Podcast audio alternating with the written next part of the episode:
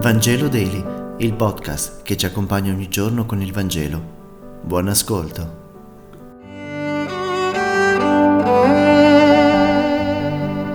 Martedì 1 di febbraio. Lettura del Vangelo secondo Marco, capitolo 5, versetti 21-43. In quel tempo, essendo Gesù passato di nuovo in barca all'altra riva, gli si radunò attorno molta folla ed egli stava lungo il mare e venne uno dei capi della sinagoga, di nome Gairo, il quale, come lo vide, gli si gettò ai piedi e lo supplicò con insistenza. La mia figlioletta sta morendo. Vieni a imporle le mani, perché sia salvata e viva. Andò con lui. Molta folla lo seguiva e gli stringeva intorno. Ora una donna che aveva perdite di sangue da 12 anni aveva molto sofferto per opera di molti medici, spendendo tutti i suoi averi senza alcun vantaggio anzi piuttosto peggiorando, udito parlare di Gesù, venne tra la folla e da dietro toccò il suo mantello. Diceva infatti, se riuscirò anche solo a toccare le sue vesti sarò salvata, e subito le si fermò il flusso di sangue. Giunsero alla casa del capo della sinagoga, ed egli vide trambusto e gente che piangeva e urlava forte. Entrato disse loro, perché vi agitate e piangete? La bambina non è morta, ma dorme e lo prendevano in giro, ma egli, cacciati tutti fuori, prese con sé il padre e la madre della bimba e quelli che erano con lui ed entrò dove era la bambina. Prese la mano della bambina e le disse Talità, cum, che significa fanciulla, io ti dico, alzati.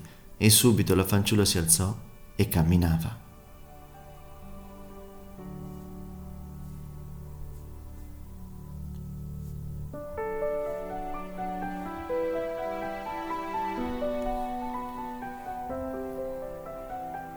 Marco nel suo testo menziona il nome dell'uomo, Gairo.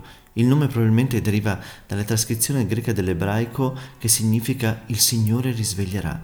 Nel nome di quest'uomo c'è scritto il progetto di Dio su di lui, anche se egli non è ancora consapevole. L'umanità che promana da questo drammatico racconto è un po' sconvolgente. Gairo, uomo potente, influente, abituato certamente a disporre di innumerevoli mezzi, poiché capo, si trova davanti a una situazione di totale impotenza la malattia della piccola figlia che viene definita con l'avverbio eschatos che significa letteralmente alla fine, all'ultimo istante della sua vita terrena. Lui che può contare su un potere non indifferente, ora non può fare nulla davanti alla malattia della figlia. Davanti al dramma della fine, anche l'uomo più potente è costretto a cedere il passo.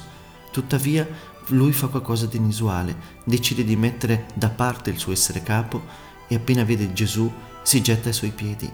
La grazia, Nasce qui da un atto di profonda e sincera umiltà, dal movimento umile dell'abbassarsi davanti a Gesù, nasce per Gairo una speranza nuova.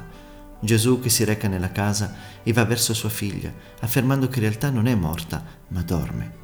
Marco a questo punto fa notare come i presenti siano animati da due sentimenti, il primo la disperazione e l'altro la derisione. A questo punto Gesù caccia tutti fuori, ad eccezione dei genitori e di quelli che erano con lui.